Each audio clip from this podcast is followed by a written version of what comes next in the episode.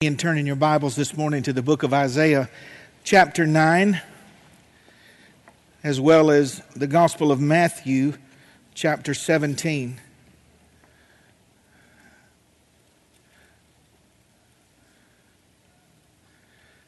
Chris, you didn't know how right your words were this morning um, when you said that where two are gathered in, the, uh, in his name for his glory in the midst of us is Jesus the Lord. In the midst of us. How can a church service have no expectation if the Lord is there? How can a 10 o'clock gathering have no reverence if the Lord is there?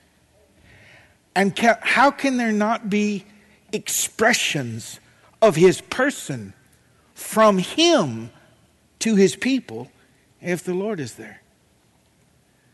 I believe today is one of those days that many of you are going to write in your Bible and journal that the Lord met with us today. Isaiah chapter 9 and then Matthew 17. Are you there? Are we on the screens? Talk to me, somebody. Thank you. See, my neck can't go but so far. And the older you get, it gets more less. Isaiah 9, very familiar portion of Scripture wrote and written several thousand years ago. For unto us a child is born, and unto us a son is given. And the government shall be upon his shoulder, and his name shall be called Wonderful Counselor, the Mighty God, Everlasting Father, Prince of Peace. And of the increase of his government, which means his rule, and the increase of his government and peace, there shall be what? Time nor place, not bound by ge- geography or impossibility, of his rule, there shall be no end. And upon the throne of David and upon his kingdom to order it, which means in the earth, in Israel, in the land of Israel. God has set his name there forever. He's going to order and establish it with judgment and with justice from henceforth, even forever. The zeal of the Lord of hosts will perform this. His government will reign on the earth in the land of Israel during the millennial kingdom, but it's not limited to that. Of his rule, there shall be no end. It just keeps spreading out.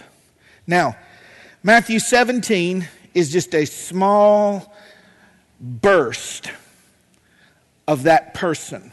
Let me just tell you this about Isaiah 9. I get ahead of myself sometimes. They shall call itself wonderful. That word translates miracle. It's not that Jesus does miracles. It's like he doesn't do resurrections. He said, I am the resurrection. I don't just give miracles, I am miracle. All power, all might. And so my goal today is to expand your mind about this, really to short circuit you to short circuit you so that you can just be childlike and believe that there's nothing too difficult for the Lord. Here's just one story. And the Bible said, had all the stories been written about Christ uh, exploits and expressions of divine glory, said the, the world's libraries wouldn't be able to contain them. And when they were come to Capernaum, Matthew 17 24, they that received tribute money came to Peter and said, Does your master pay tribute? And this was a temple tax uh, when people remembered their sins, and this money was used to keep the tabernacle, uh, the Holy of Holies together, and the poles that, uh, and the rings that slid over the poles that carried the Ark of the Covenant. It was a tribute, a temple tax, if you will. And they said, Does your master, so they're saying, Does the Son of God pay temple tax? They didn't say Son of God, but that's what they were asking. And Simon said, Yes. And when he was coming to the house, Jesus like read his thoughts and said, Simon, can I ask you a question? What thinkest thou? Listen. Of whom do the kings of the earth take custom or tribute? Of their own children or strangers? Peter said, uh, strangers. He said, then the children are free. In essence, he was saying, why would I pay a temple tax when I'm the Son of God? That's what he was telling them. Okay. So Peter said unto him, of strangers. And Jesus said, then the children are free. Notwithstanding, lest we should offend them, go to the sea, Sea of Galilee. The nearest sea would be that. Cast a hook. Take up the first fish that comes up. Open his mouth, and you're going to find a piece of money. Take the piece of money and give unto them for me and thee. Miracle. A divine pulse, expression of God's ability, capacity, and power for that moment. It's not miraculous to God, it is to us. It's just who He is. Last week, very quickly, I talked to you about in our walk with God navigating unanswered prayer. Now I want to talk to you about not only answered prayer, but the miraculous. Father, I pray today that you would anoint me with your Holy Spirit. Let me speak with a clarity and an unction from heaven. Let the words of your book go deep into our heart. Lord, let me say it right. Let me say it in a way that's digestible and that we would receive with meekness the engrafted word of God to deliver us from old mindsets and old ways. Expand our horizon and our mind, Lord, that we might see you in your beauty, in your glory, and in your power. When you said nothing's too difficult for you, you meant nothing. Forgive us for, for not asking and not believing. Open our eyes to see wondrous things today, Lord. And God, I say this reverently, but it's the clearest way I know how to say it. Flex today. Just flex your strong right arm today. Show them who the king is today, God. Show them who the Lord is. For your glory's name, your glory and your namesake, we pray. Amen. You may be seated this morning.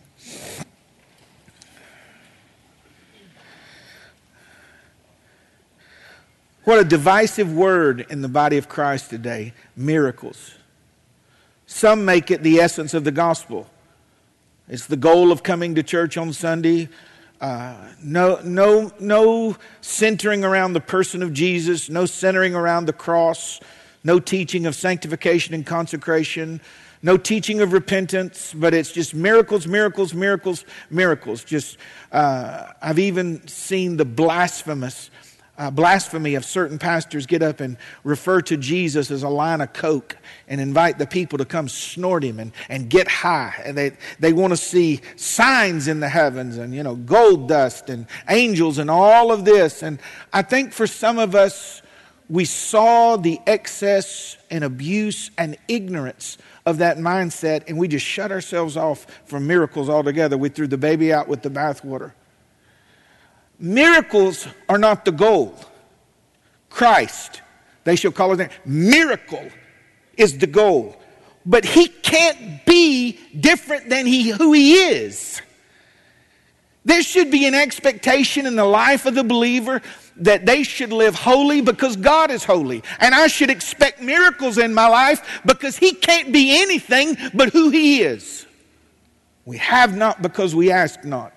And when we do ask, we ask amiss. But we don't ask. We just, well, I don't, you know, I, I'll just, I'll just adjust. Man, you might have to adjust in the waiting. We talked about that. We talked about navigating denial or delay in answered prayer, but that's not the subject of this morning's message. If thou canst believe, anything is possible to him that believeth. What's anything? What's Greek for anything? Anything miracles in the life of the believer. They're not the goal, but they shouldn't be the exception either. I ought to have in my history and in my expectation displays of outburst of God's power because there's nothing blocking it. No sin or unforgiveness. If there's nothing blocking it, it ought to flow, right? I got to go to the heart doctor. He's going he to route this out. And, you know, we got, got to clear this up. I got six blockages. And what's going to happen when you unblock? Oh, the blood's going to flow through to the end. Could it be that our heart is blocked with worldliness and the cares of this life, and we have limited ourselves to the miraculous yet natural flow of all that God is into our life and situation? Only two points this morning, many subpoints. You'll be okay. We'll be on schedule.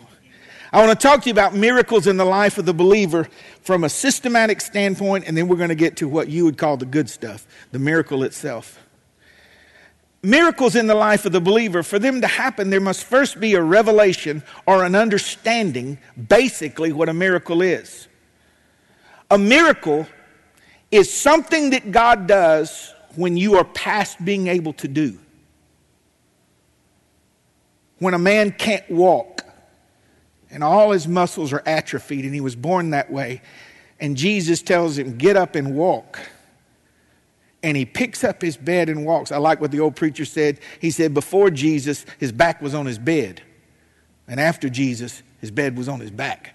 And he got up and walked. When the bound person who cannot free themselves becomes free.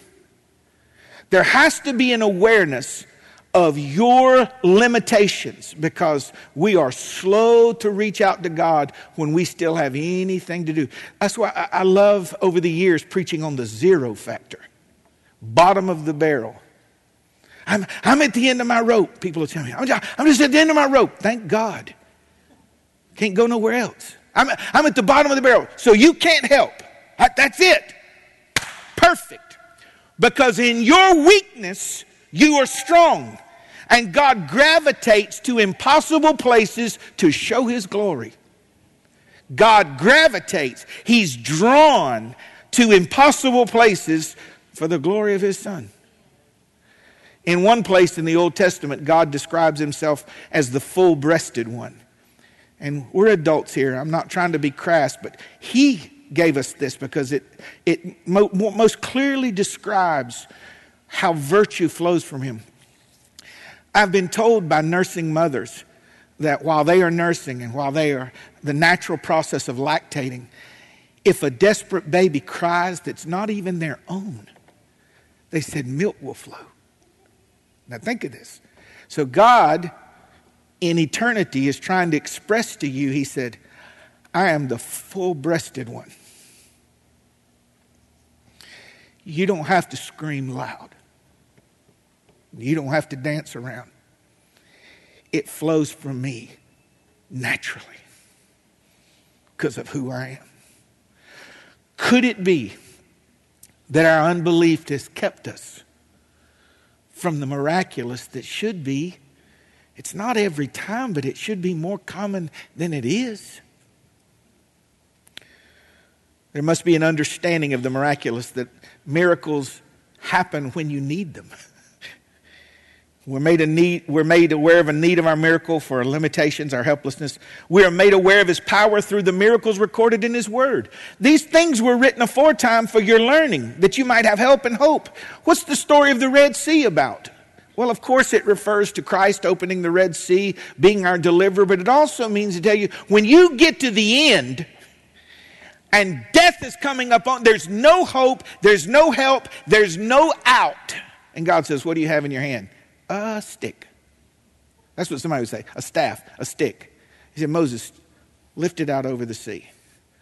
So why the stick? Well you might not know that in biblical times especially in israel that a man's diary was on his stick. The birth of his sons. He, moses would have the meeting uh, of God at the burning bush, or whatever contacts he had, he would have there uh, written on the stick. And his history, or for Moses, he had just got seeing all, done seeing all the miracles in delivering Israel at that time. I don't want to get ahead in my diary. He, uh, you know, the water turned to blood, lice, flies, murrain, boils, the death of the firstborn, all this carved on his. He said, Moses, lift up my history with you and just hold it out there so that they can see how powerful I am. And the sea got up out of the way. Why do I believe for a miracle? Because they had them. God's no respecter of persons. Elijah was a man just like you, and he prayed that it wouldn't rain. It didn't rain for three and a half years. Then he prayed again that it would rain. And it rained. And we, we like to say, well, I'm no Elijah. Elijah was a man just like you.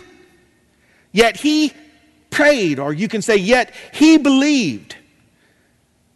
Women with dead wombs had children. Women had their dead children brought back to life.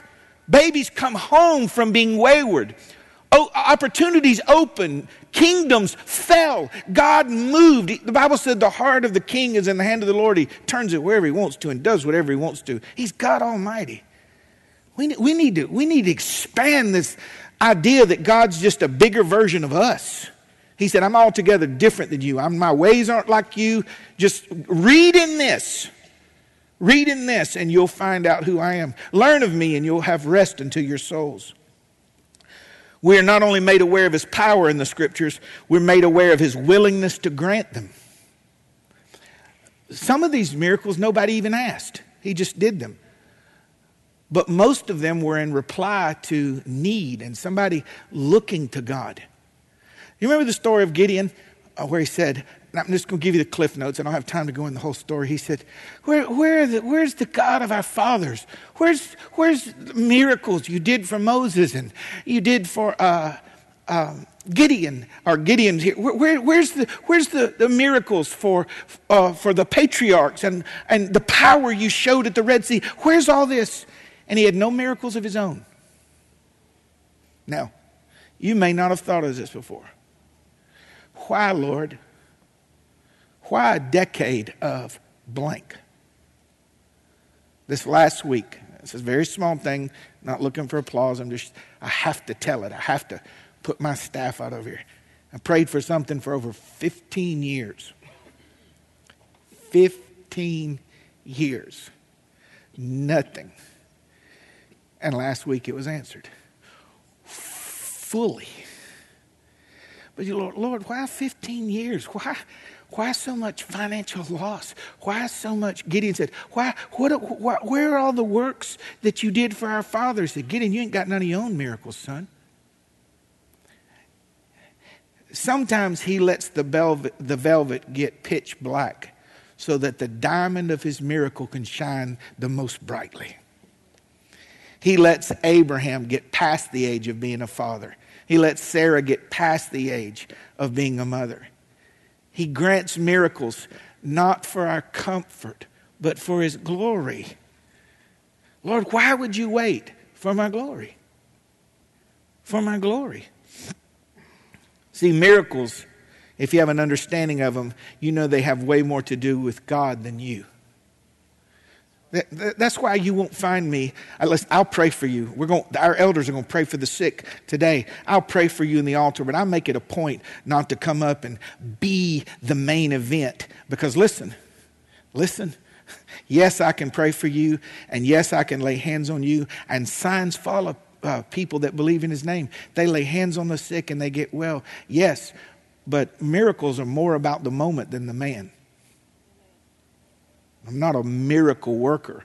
If a miracle happens through my prayer or my hands, it's because of my looking to and reliance upon Christ and his love for this person and him saying, This is a moment of my glory.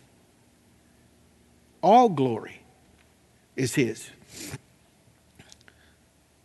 A belief, a faith in the miraculous, an agreement with God that he's able when you hear that God is able, you know how I usually hear it when a believer talks? In the negative. Well, I done done all I can do. I done prayed all I can pray, but you know, I don't know. but I know the Lord is able.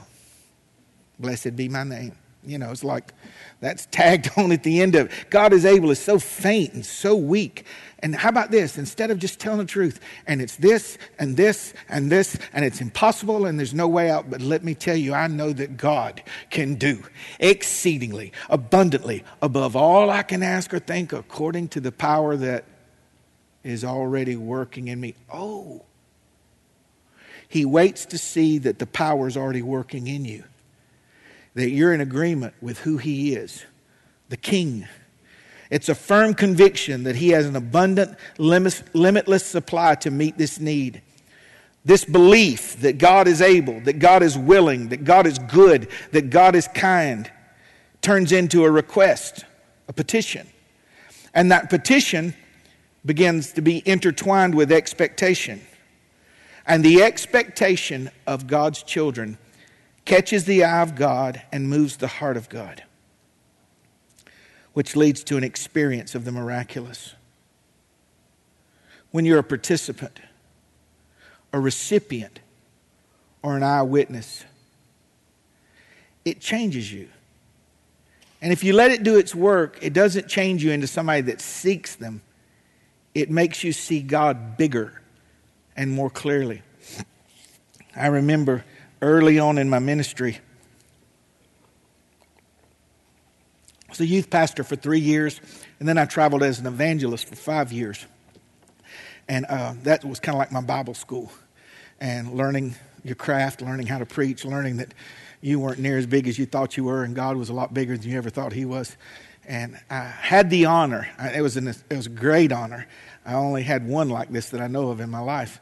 I was asked to speak at a Georgia district, a district a camp meeting, was statewide. And the, the person that spoke the year before was the superintendent, and they asked me to speak. I'm like, "Do you call the right guy?" You know, I mean, I'm just Pop Tart, you know. And they asked me to speak. And I was so, I'm, and still I trust I am. I'm just so aware. Lord, I, I'm, I can not help nobody, and I'm sure not going to try to impress these people that have forgot more Bible than I know. I'm not, I'm not going to do that. But just, Lord, help me to bring Christ to the center and let. So, anyway, I preached on miracles one night.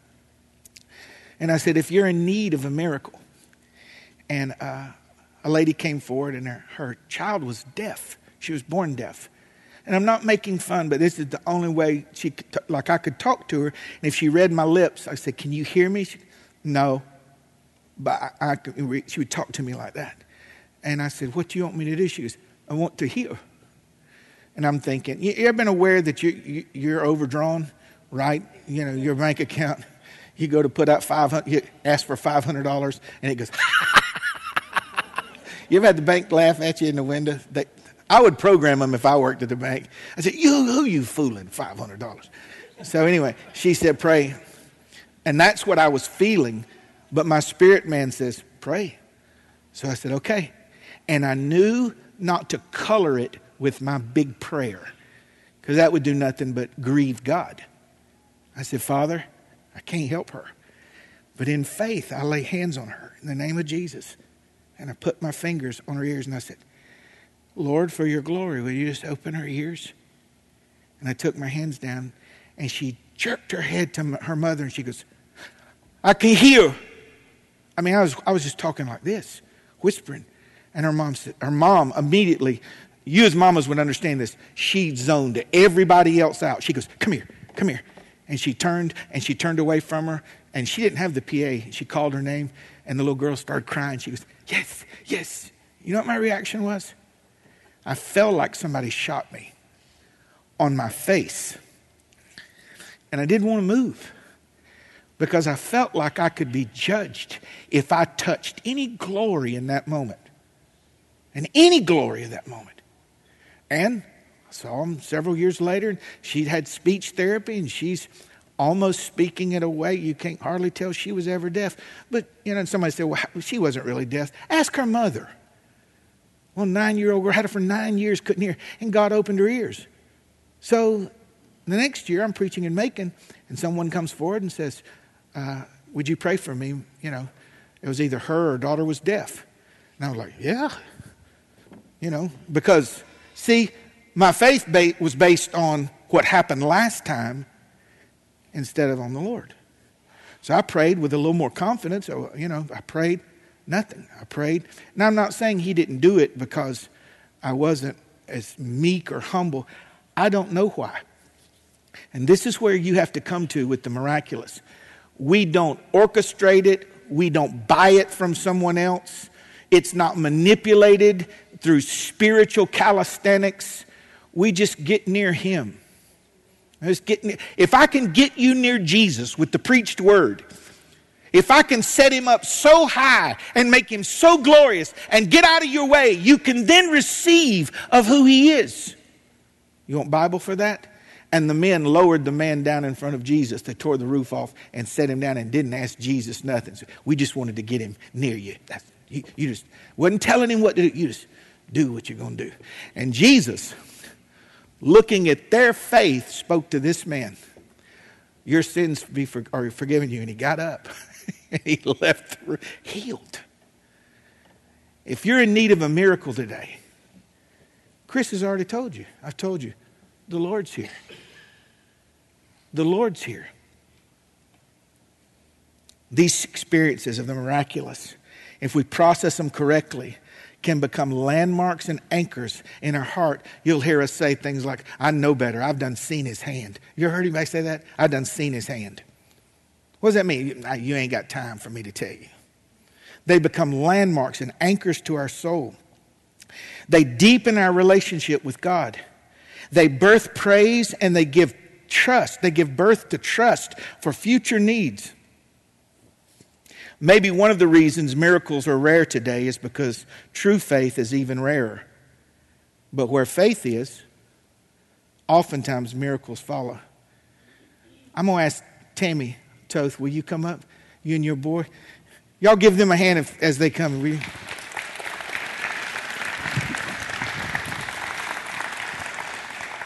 Are you going to be able to do this without crying? I'm going to cry with you, so it's good. Come on up. I'm going to get out of your way. It's Come on. on. Okay. Everybody asked me that. Are you going to cry? Probably, but we'll we'll get through it. Um, and I, I, do have my phone for some notes because my brain is in lots of places, and it was easier for me to just kind of keep it here. Um, today, we have a major praise report that we believe um, will be an encouragement to many and show you how God cares for His children. A testimony of prayer, perseverance, His power, His perfect timing, a God of great details, and our praise to Him. Um, as I said, my name is Tammy Toth, and 19 years ago, the Lord answered a deep desire and prayer I'd had for multiple years. I was infertile. I had had a major surgery. I had three rounds of fertility, and still no baby. And God blessed me 19 years ago with twins which when I say God of details, I grew up always wanting twins. Now, I did not want to go through what it took. you know, when I see that, I'm like, Lord, you really did answer that prayer. As a little girl, I dreamed of having twins. It was just something always on my heart.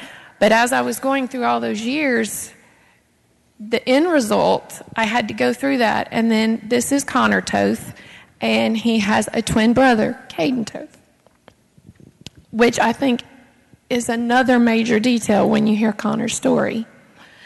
Um, if you had ever met Connor or taught him or coached him or seen him in church, uh, he had, with the lack of a word I could say, he bobbled, meaning that he had a rhythmic motion of his head that pretty much went like this, up and down, a lot of the time, most of the time. Um,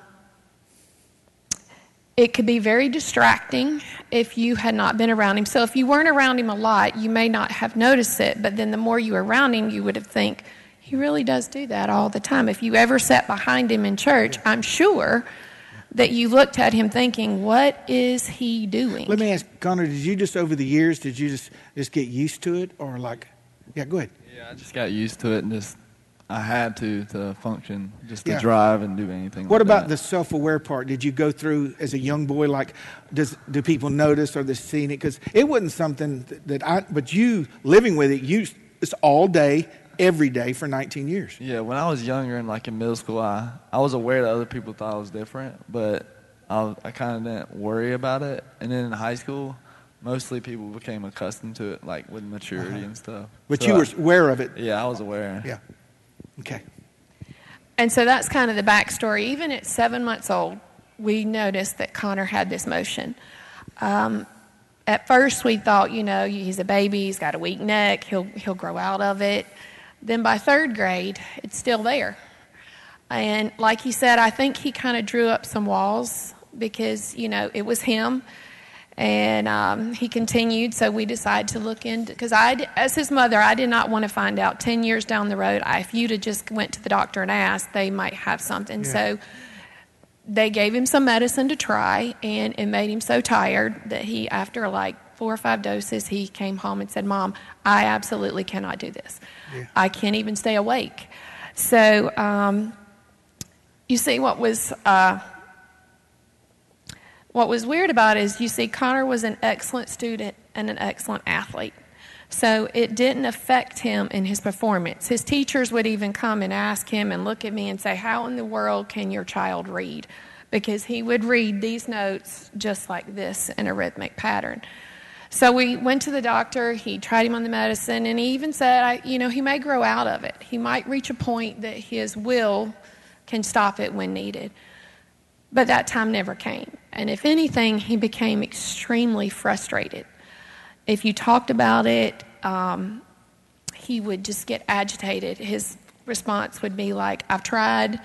If you want me to do well, I, I cannot stop it and do that. I have to be able to do it to function. Tammy, let me ask him over the years, you being a Christ follower, now, of course, mama and grandma and granddad knew the Lord, but those times when no one heard you but God, Lord, you could heal this? How did you process that part? Did it eventually just like I stopped praying? Because I know for me, I would pray in cycles and I would get frustrated. Uh, how did you navigate that as a young man? I feel at first uh, I knew God could heal me, but I just over the years I just stopped praying as much. Or I still believed it, but I just yeah. Stopped thinking thinking about it and just accept it. Okay. That, that was me. Okay. And just lived with it. Yeah, because other people have cancer and brain tumors and stuff. You say, well, I bob a little bit, you know, not a little bit, but yeah. And so, like in fourth grade, he had a little bit of a bullying issue. And I remember one night, as, as his mom, he said in his prayer, he didn't really talk about it. If anything, I think God was very detailed. He gave me Caden. Caden was the voice that would come home and say, Mom, this is happening. Because I think Connor kind of built up, this is me, this is, this is, you're going to have to accept me for who I am. And so, as his mom, when he came home and he was like, um, his prayer one night was, Thank you, God, no one made fun of me today. And you're thinking, Thank you, God, that I didn't go kill somebody. Right. And, and so that. Mom, mama go to jail. Yeah. And so I was just like so taken back. And, um, you know, because I knew it could be distracting. And my mom heart just broke because I knew how cruel people could be. And I knew that he was in a very protected environment. And that environment was going to get less protection. You go to middle school, you go to high school, you go to college. Um, and so I would say that I never wanted him to think I was ashamed of him or thought something was wrong with him. So, as his mother, my prayer became more like, Lord, let it not hinder him, him in his opportunities.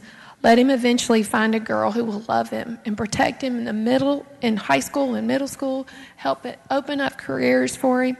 And even in 2020, we had to have some hard conversations about, son, I know that how you feel about it and we accept you, but when you go in for college interviews and they're one on one or they're one on two, you are going to have to tell them because it's so distracting. I don't want them to miss out on the opportunity of who you are and what you're talking about mm-hmm. because they can't get past the fact that you are bobbling.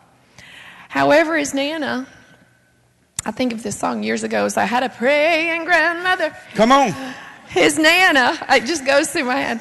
His nana would sit and often see him for night. Well, since he was in middle school, but for 19 years, she's watched him do this, and never, not one time, has she ever felt like that God wouldn't heal him. Even the Sunday before youth camp, where he served as a leader, she remembered and she told him the story about watching him bobbling in the church service because his bobbling was. Ex- extremely active in sedimentary places like sitting or listening or driving and um, or standing on a stage in front of all these people not saying that hey and uh, she was telling him that she told god even the sunday before youth camp i know god you will heal him but it will be in your timing now this was a couple weeks ago yes. chris and sarah at, camp, at the kids uh, was it kids camp or youth camp? Youth camp. Youth camp. Okay. So for 19 years, she has continued to pray healing would come. Then God. So two weeks ago, I was a leader at youth camp. The funny thing was, at first, I was really debating on going to youth camp. I was. Uh, he, he he told me about it a month before, and I was like, I'm I'm not really know if I'm wanting to go to it. I don't know if I should stay home and work, but before I ended up going, and I'm so glad I did. Uh, so the, there's a nightly service each night, and for the first three nights, they had a call to the altar for healing, anybody who wanted healing or prayer for healing. And for those first three nights, I did not go down, but in my mind, it came up that I knew God could heal me of this. But I just, I felt like my problem was not as important as others. I felt like I can still live with it and it's okay, so I don't I don't need to go for it. But on that third on that Wednesday night, I during the service I was looking around and I just saw just nobody moving their head, but I was just I was just doing it a lot because I was concentrating on the message. And after that night, I just believed and I knew God could heal me. I missed my opportunity first three nights, so I told myself I'm not going to miss another opportunity if there is a call for healing. So the next night, luckily, there's another opportunity for healing. And at first, in my mind, I was like, oh, should I really go up there? But then, right then, in my gut, I was like, I need to. I have to. Yeah. I know He can heal me. So I went down to the front, kneeled, and everybody laid their hands on me and began praying for me. And then after that, I didn't really think about it the rest of the night until the next morning. When I woke up, I was driving back to church with some friends and I was realizing I wasn't bobbling or doing anything like that. I didn't. Praise the Lord! Yes!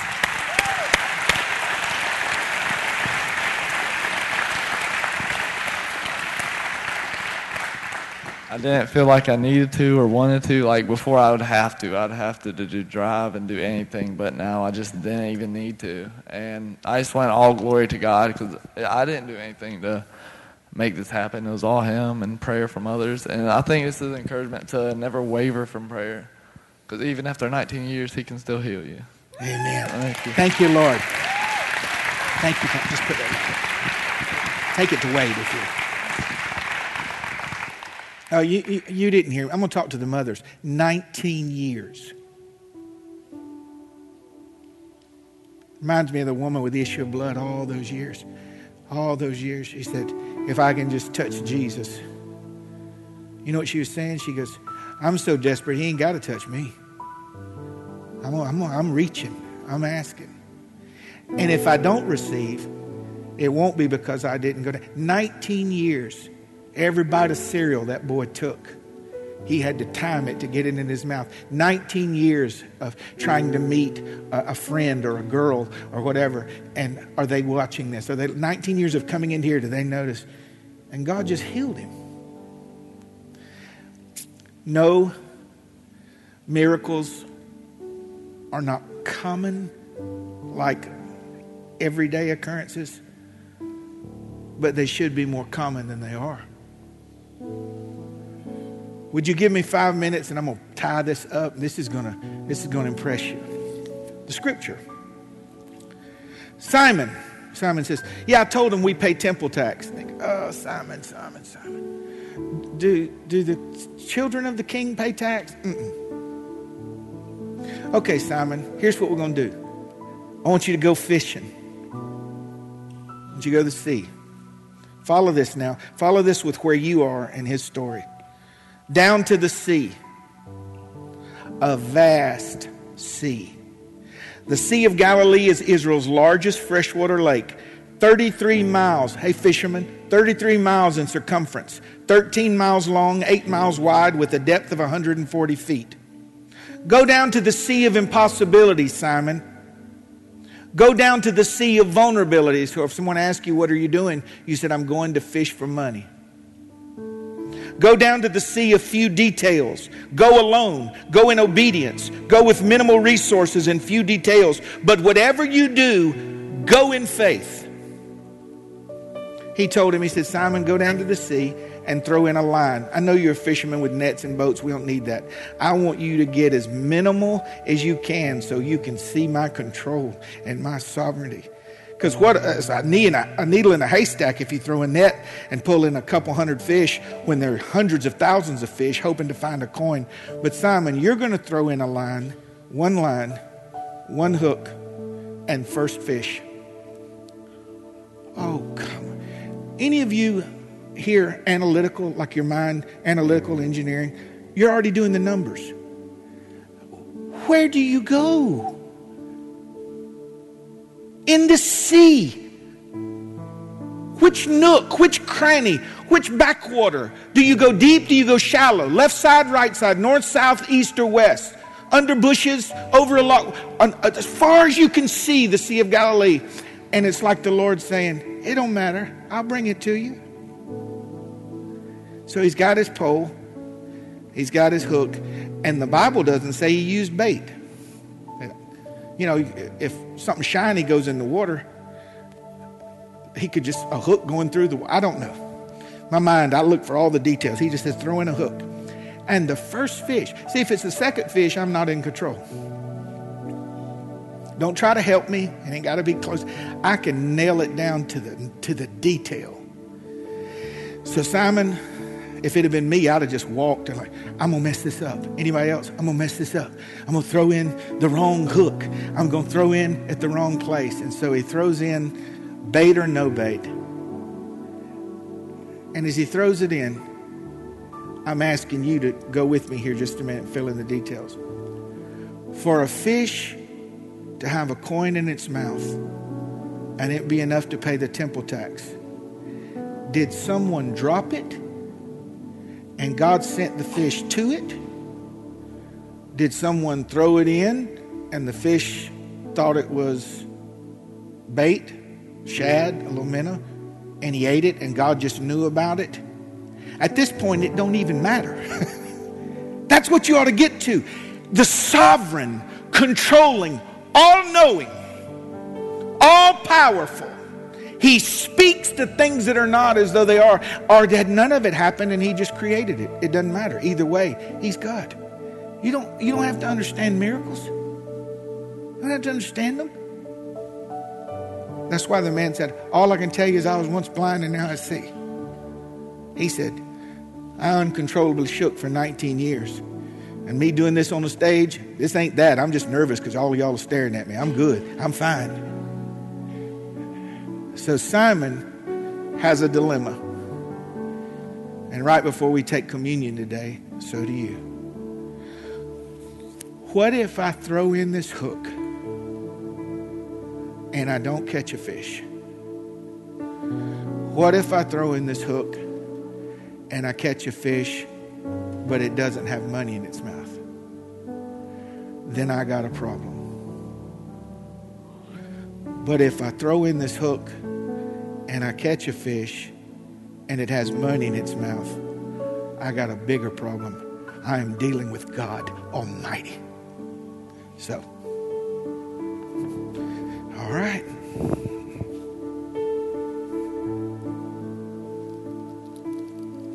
Oh, oh my goodness. Oh my goodness. He gets it in. If he was like me, I'd have been afraid to open its mouth because this is the moment of truth. Have I got a cover for God? Am I going to go back and say it didn't happen? Do I keep fishing and wait and see if there's a coin in the next one? And he opens the fish's mouth. And there, with the sun reflecting off of it, is a coin. And here, this old weathered fisherman walks back to town with a fish and a coin. And I'm not being funny, I'm being practical. How you know he took, man, if you got a fish big enough to put your fist in, that's supper. You follow me? I think he'd want to show everybody on that, that walk back. Listen, here's the final thing I wanted to tell you, and if you don't get this part, you've missed the whole point of the message. For this young man, who, if Jesus tarries, will soon be in his late 20s, 30s, 40s. It's not about the miracle, And that's what changed him as he walked back to that place. You don't have to save the fish as a memorial. You don't have to put a fish over your mantelpiece. You don't have to save the exact coin and pay with a different coin. Why do I need to keep the trinkets when I've got the miracle? If you're in need of a miracle this morning, very simply, we're going to take just a few moments. I want our elders first to come. Would you come before you, before the others come? If you're sick in your body, these men will be down here with anointed oil. The Bible tells us, is there any sick among you? Let them call for the elders. Let them anoint them with oil. Very simple. And pray the prayer of faith. Nobody's going to shake you or embarrass you. We're just going to stand in the Lord's presence and agree, if you will. So, uh, Roland, here's one. Eddie, here's one. Gerald, preacher, would you come help us? Would you come? Mr. Howell, come right over here. Here's an. If you're sick in your body, I want you to come. We want to anoint you with oil and prayer. Come on, Chris. Come on, buddy. I know you don't mind me calling on you. If you're sick in your body, no matter what it is, come on, wait. Stand here with him if you will. Oh, you want prayer? Go ahead.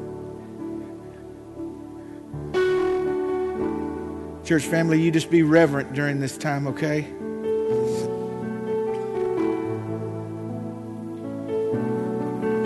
All focus on Jesus.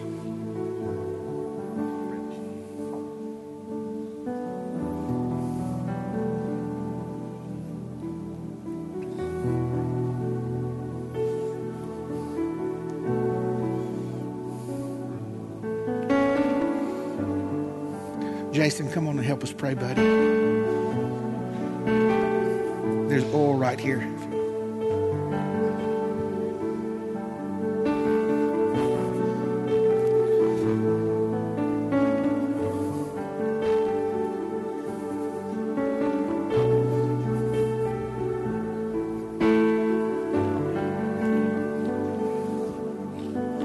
Chris, I anoint you with oil in the name of the Lord.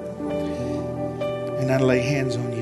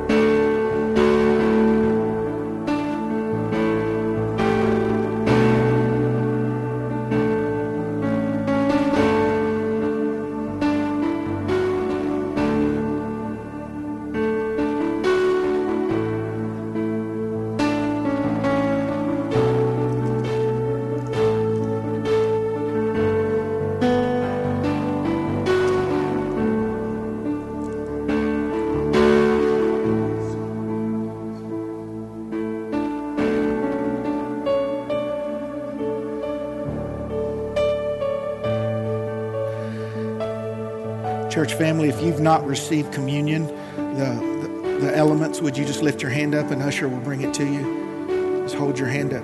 Anybody? Josh, will you go ahead and begin that song? And then at the end of it, we'll take communion together. The rest of you in the congregation, while they're prayed for, would you just stand with me?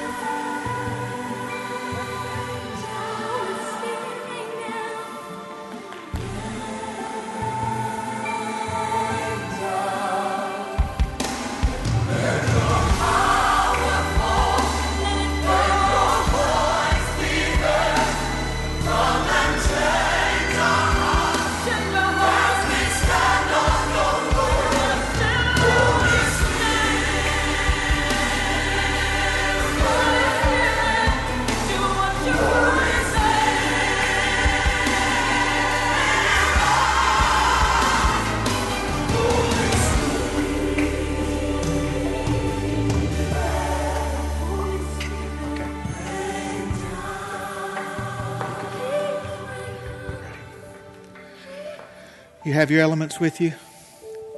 Before we take, I thought I'd give you this last bit of Bible. Y'all don't mind Bible, do you? A lady approached Jesus in the New Testament who wasn't of Israel. She wasn't of the church yet, wasn't of Israel. And Jesus said, That's children's bread. You're asking for healing for your daughter. You're, you're the sons and daughters of God. Children's bread. He said, Yeah, miracles, healings divine pulses of who I am. That's children's bread. Bread. Common. I'm not going to manipulate you. I can't make it. But I want you to know it's just as easy for you to do a miracle as it, shoot, me getting up this morning. Us still being sane after all we've been through. That's a miracle. See this body that was broken for you? And the same night Jesus was betrayed, he took bread and he broke it. And he said, This is my body. It's broken for you. As often as you do this, remember me.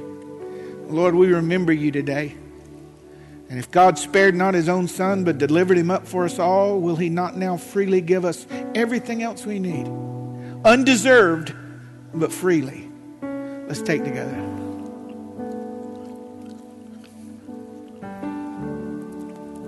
And in the same night Jesus was betrayed, he took wine and he poured it and gave it to his disciples. And he said, This is the blood of the new covenant, my blood that's shed for you for the remission of sins. As often as you do this, think about me. See, when we take communion and we remember, we remember not just that he died, but all that he is the friend that sticketh closer than the brother, the provider, the protector, the miracle worker at Cana of Galilee, they said, and this was the beginning of miracles that Jesus did. No mention of what? End. Let's take together. Jason, would you come and dismiss us this morning, would you?